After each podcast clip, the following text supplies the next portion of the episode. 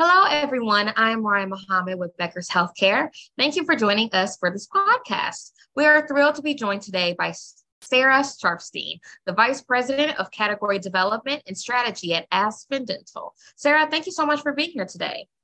Thanks for having me, Maria. Wonderful. With, with, with, that, let's dive right into our conversation today. Uh, to begin, can you tell our listeners a bit about yourself and Aspen Dental?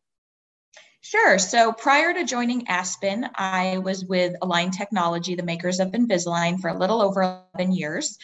Um, held a variety of positions across North America, um, all sorts of things from sales to strategic partnerships, um, along with professional marketing and education. And I made the decision about four years ago to join Aspen Dental um, and have been there ever since. I was really brought on to um, develop and sort of supercharge our clear aligner category. Prior to my joining, there really wasn't an orthodontic category at Aspen, and we saw it as a great opportunity um, for growth across the enterprise.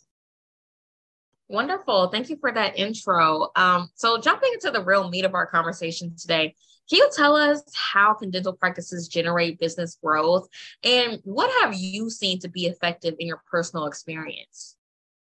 Yeah, that's a great question. So I think, you know, DSOs obviously dependent on their model and their strategy have a variety of different options.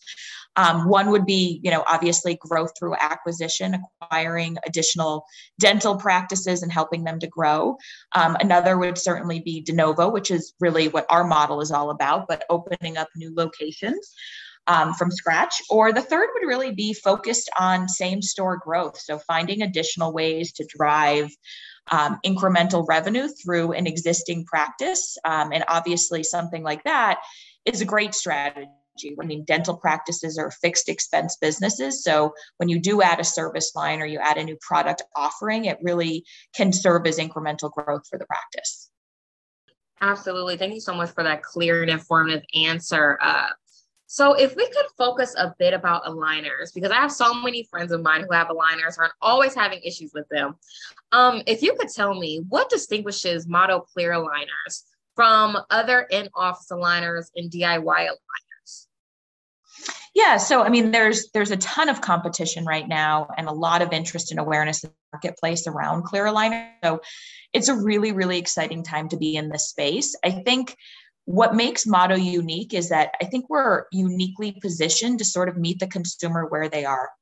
There's a number of different doctor distributed clear aligners uh, manufactured by a variety of dental companies out there.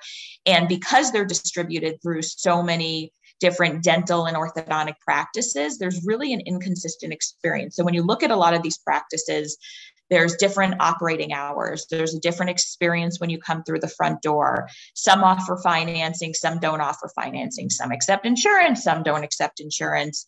Um, the majority of them aren't open on the weekends or don't have extended hours. So, not overwhelmingly consistent or convenient for the consumer.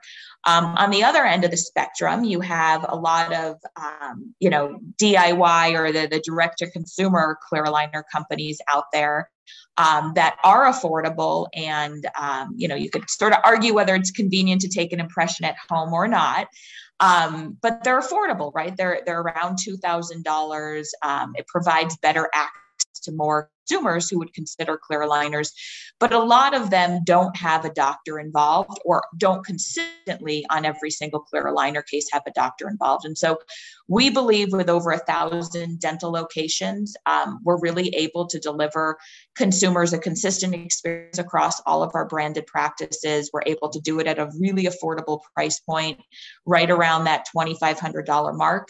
Um, and we're able to get consumers in quickly. So we also know that that's a really big piece of feedback from patients that when they have that moment of truth and that they decide they want to move forward with clear aligner treatment, they want to come in today, right? And they want to get started right away. It's sort of this Amazon culture that's been built up. And so we believe we're, we're really uniquely positioned to make treatment affordable for consumers, convenient for consumers, but also consistent experience and a doctor involved on every appointment.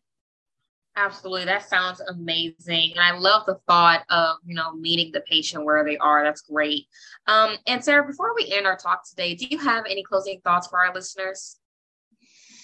No, I just think there's so many different ways to grow practices. And I, I think um, focusing on same store growth is great opportunity. And it's probably one of the more cost effective ones. And I think aligners is obviously um, a, a, really great growth strategy. Um, and it's something that consumers want. It's non invasive. And um, I think everybody's always looking for self improvement and, and ways to increase their self confidence.